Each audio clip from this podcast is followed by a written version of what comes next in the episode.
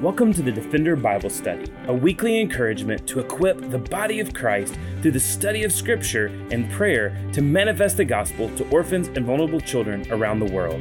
This podcast is a ministry of Lifeline Children's Services where we believe that defending the fatherless begins by being rooted in God's Word.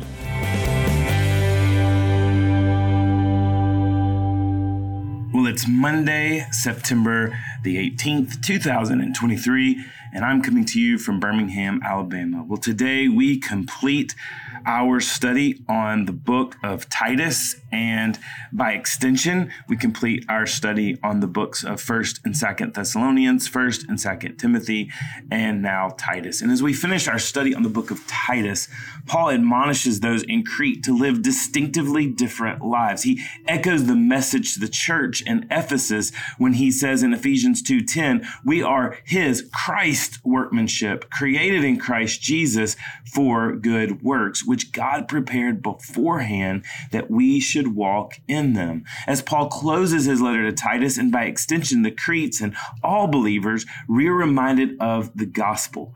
Verse 5 is one of the greatest verses of regeneration and new life in the Bible when it says, He, Christ, saved us not because of works done by us in righteousness, but according to His own mercy by the washing of regeneration and renewal of the Holy Spirit. So, Let's read Titus and let's prepare for the Lord to, to speak to us uh, uh, so that we can ultimately be prepared to do urgent need, good works for urgent need.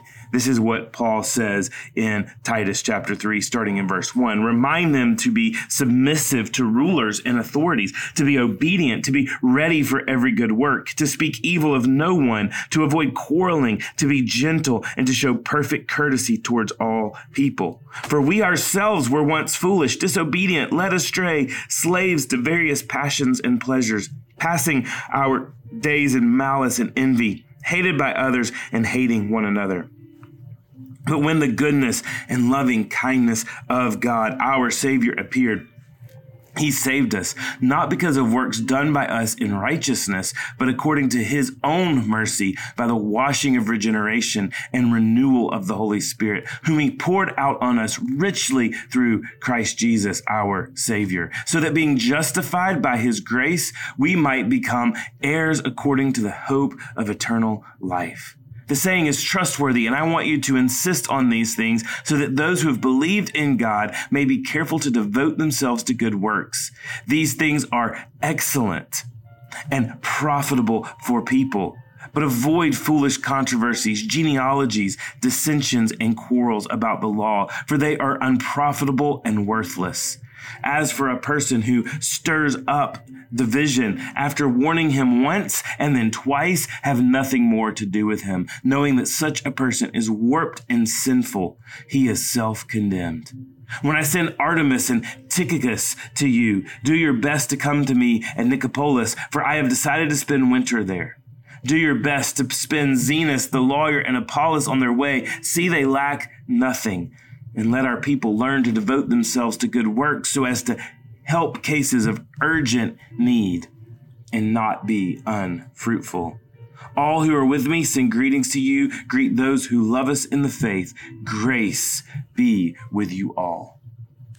So we are to prepare ourselves for good works. Paul begins the letter with remind them, or the chapter with remind them of the things previously taught, and then summarizes these teaching in four ways. The first way is we submit obediently. All throughout the word, we are reminded to be submissive to rulers and authorities.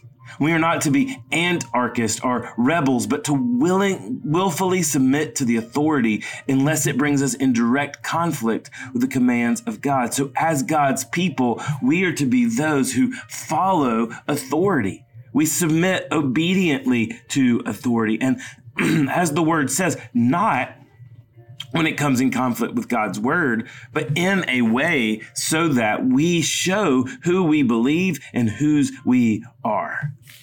Oh, beloved. And even when we have to disobey authority, we do it humbly and passively, like Peter and the apostles brought before the Sanhedrin in Acts chapter 5, verses 27 through 29. This is what Luke says as he records in the book of Acts. He says, And when they had brought them in, they set them before the council.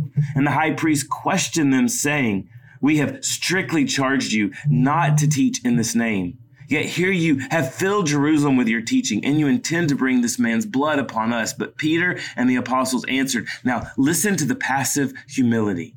We must obey God rather than men.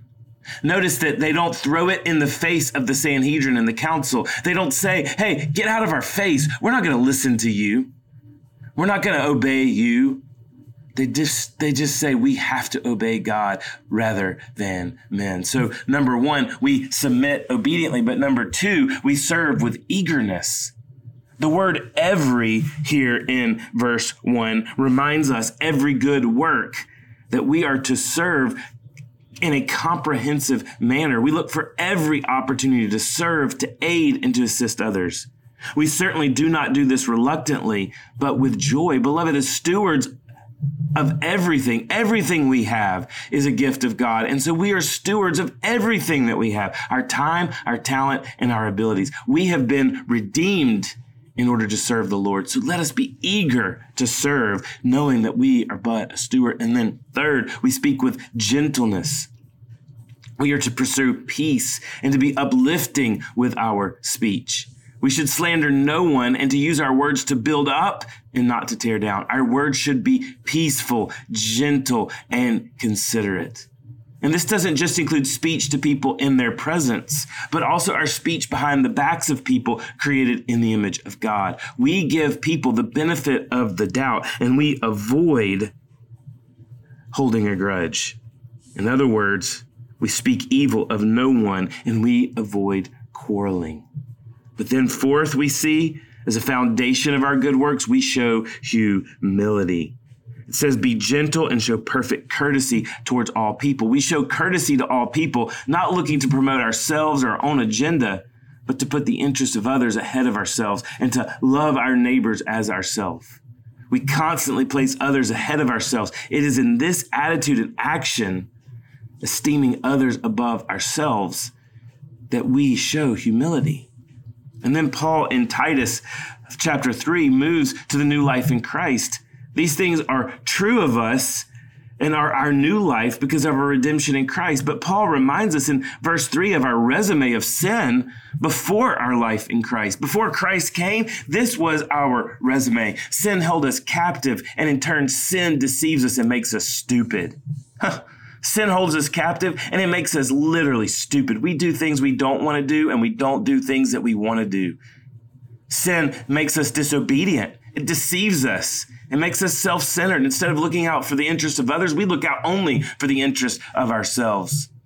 Oh, sin makes us so self centered, but it also enslaves us to worldly passions and desires. It controls us by lust and desire and greed and pride. Oh, greed and pride are two subtle sins, but oh, they are so deadly. The worldly passions and desires. We're greedy for lust and desire. We're prideful thinking we deserve it. But sin also causes us to detest good things, giving a, us a vicious character, desiring to bring good to no one. It also says sin creates dissatisfaction and restlessness as we are constantly wanting more and restless for more. And lastly, Paul tells us that sin destroys every relationship, making us hateful and detesting of God's image bearers. This is the way Paul says in verse 3 we were ourselves were once foolish, disobedient, led astray, slaves to various passions and pleasures, passing our days in malice and envy, hated by others and hating one another. But in verse 4 brings a but. It's not the biggest but in the Bible. The biggest but in the Bible is similar, and that's in Ephesians 2 3 through 4, when it says, Among whom we all once lived in the passions of our flesh, carrying out the desires of our body and mind, were by nature children of wrath, the le- like and like the rest of mankind. But, verse 4, the biggest but in the Bible, Ephesians 2 4, God being rich in mercy because of the great love with which he loved us. Titus 3 4 is the second biggest but, leading us to one of the biggest or the best statements in God's word concerning our regeneration. We have been saved for good works. So after our resume, Paul tells Titus, but when the goodness and loving kindness of God, our Savior, appeared, he saved us, not because of the works done by us in righteousness, but according to his own mercy, by the washing of regeneration and the renewal of the Holy Spirit. Our regeneration, our renewal consists of removing the filth of our sin and bringing forth what we need to follow the Lord. The imagery harkens us back to Ezekiel Ezekiel 36, verses 25 through 27, when Ezekiel says, I will sprinkle clean water on you, and you shall be clean from all your uncleanliness. And from all your idols I will cleanse you. And I will give you a new heart, and a new spirit I will put within you. And I will remove the heart of stone from your flesh and give you a heart of flesh. And I will put my spirit within you and cause you to walk in my statutes and be careful to obey my rules. Verse 8 reminds us that we have been regenerated, changed, and bought by Christ in order for us to devote ourselves to the work of the kingdom of God, in order to make the glory of God known and the gospel made famous. Our works are to put a taste of the glory of God, the goodness of God, and the gospel of the kingdom, which we were saved for, on the lips of those who are perishing. And so, five encouragements for good works that Paul ends the book on and ends the chapter on. First, avoid the foolish. Verse 9 says, But avoid foolish controversies, genealogies, and dissensions, and quarrels about the law, for they are unprofitable and worthless. It is unprofitable to walk with those who lack wisdom and discernment. When we debate over secondary issues and secondary doctrines, we miss opportunities for gospel advancement. We may win a debate on doctrine, and yet those debate divide the mission. Paul uses strong language here. They are worthless. But then, second, the second encouragement for good works is confront divisive people. Verses 10 to 11 says, As for a person who stirs up division, after warning him once and then twice, have nothing more to do with him, knowing that such a person is warped and sinful, and he is self condemned. Oh, Paul warns us against those who constantly stir up controversies. They can be dangerous and destructive. Just like the person, the divider, diverts attention from the gospel and onto themselves or their ideas. Paul says, Be on guard for those who are sly in seeking to divide. Confront those stirring up contention. And if they continue, Paul tells Titus, have nothing more to do with them. But then the third encouragement and we find it in verse 15 or in verses 12 to 13, and that is to associate with godly leaders. Verse 12 says, I'm sending Artemas and Tychicus to you. Do your best to come to me at Nicopolis, and I have decided to spend winter there. But then do your best to send Zenas, the lawyer, and Apollos on their way and seek that they lack nothing. Paul goes from the negative encouragement in verses 9 through 11 to positive encouragement when he instructs Titus to seek godly counsel. He is sending Artemas and Tychicus to Titus in order to help him and encourage him in the ministry. Godly leaders, godly men, godly followers of Christ who would hold Titus's arms up in this ministry. And in turn, Paul asked for Zenas and Apollos to come to Nicopolis to help Paul with his work. The bottom line is that we are not to meant to live the Christian life alone or to serve in the work of Christ alone. We need to surround ourselves with godly leaders, godly companions, and godly friends who will hold us accountable and help us avoid foolishness and division. But then, fourth, and we find it in verse 15, is to encourage the family. Paul says, All who are with me send greetings to you. Greet those who love us in the faith. Grace be with you all. Paul tells Titus to encourage those in the faith. We are all part of the family of God, and we need to be encouraging one another and lifting each other up. Oh, beloved, this world brings hurt, pain, and discouragement, but we need to be people of love in the household of faith.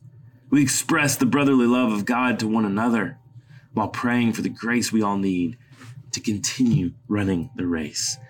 Oh, in this world you will have trouble, but take heart, beloved. He has overcome the world, and not just to take away the foolishness, not just to take away the pain, but to give us brothers and sisters who will encourage us, will hold us up, and will keep us accountable. Encourage the family. So, five encouragements for good works avoid the foolish, confront divisive people, associate with God leaders, encourage the family, and fifth and final, maintain good works. And this leads us to Titus 3:14, which is the pinnacle of the book of Titus. It is the, the point, it is the thesis statement of the book of Titus. You see, Paul has gone through to talk about elders and, and sound doctrine for this moment. Have sound doctrine. Know what regeneration is. Don't do good works to earn your salvation, but do your good works in order to be fruitful and to meet urgent need. This is what verse 14 says. It says, and let our people learn to devote themselves to good works so as to help cases of urgent need and not to be unfruitful. God is in his word is calling us to open our eyes to urgent need. He's telling us to devote ourselves to good works in order to help in cases of urgent need. We have been redeemed in order to follow the King of Kings and the Lord of Lords into the work of the kingdom. And beloved, this is the ministry for which he is called Lifeline to good works of urgent need to care for vulnerable children, to care for vulnerable parents, and to show the gospel to women going through unplanned and crisis pregnancies. And we do this urgent work ultimately to manifest the gospel. We preach the gospel and we show the gospel through our good works. And so, beloved, we have not been saved by our good works, but we have been saved for good works to love to nurture, to meet urgent need, and to help the vulnerable. And as we do, we pray this week for our foster care program. We thank you for continuing to join us for the Defender Bible study. And thank you for praying with us and with Lifeline as well as we pray for our foster care program. We pray for recruitment and we pray for our staff and we pray for the children and we pray for the volunteers. Let's go before our Lord and pray. Father God, we pray certainly for more gospel centered families to step into the ministry of foster care and harbor families and foster to adopt. We pray continually for opportunities for the gospel to be made known and displayed as we interact with state workers, with attorneys, with judges, with counselors, with birth families, and with children. Lord, for ministries like Families Count, would they continue to equip the church to make the gospel known to these systems. We pray for our staff who are currently recruiting and equipping and supporting our foster parents. Would you give them wisdom? Would you give them earnestness? Would you give them favor? And Father, we pray for those parents currently in the process and those who are licensed and receiving placements. Would you give them wisdom? Would you give them stamina? Would you give them encouragement? And would you go before them? Lord, we pray for our church partners to continue to catch the vision, to understand the call, and to take action to move further into foster care ministry. And Lord, we pray for volunteers and church staff who lead foster care focused ministries in their local churches. Father, would you equip them? Would you go before them and would you lead them into this ministry? And Lord, lastly, but certainly not least, we pray for these children. Pray that the gospel would be impressed upon their hearts pray that you would make yourself known to them.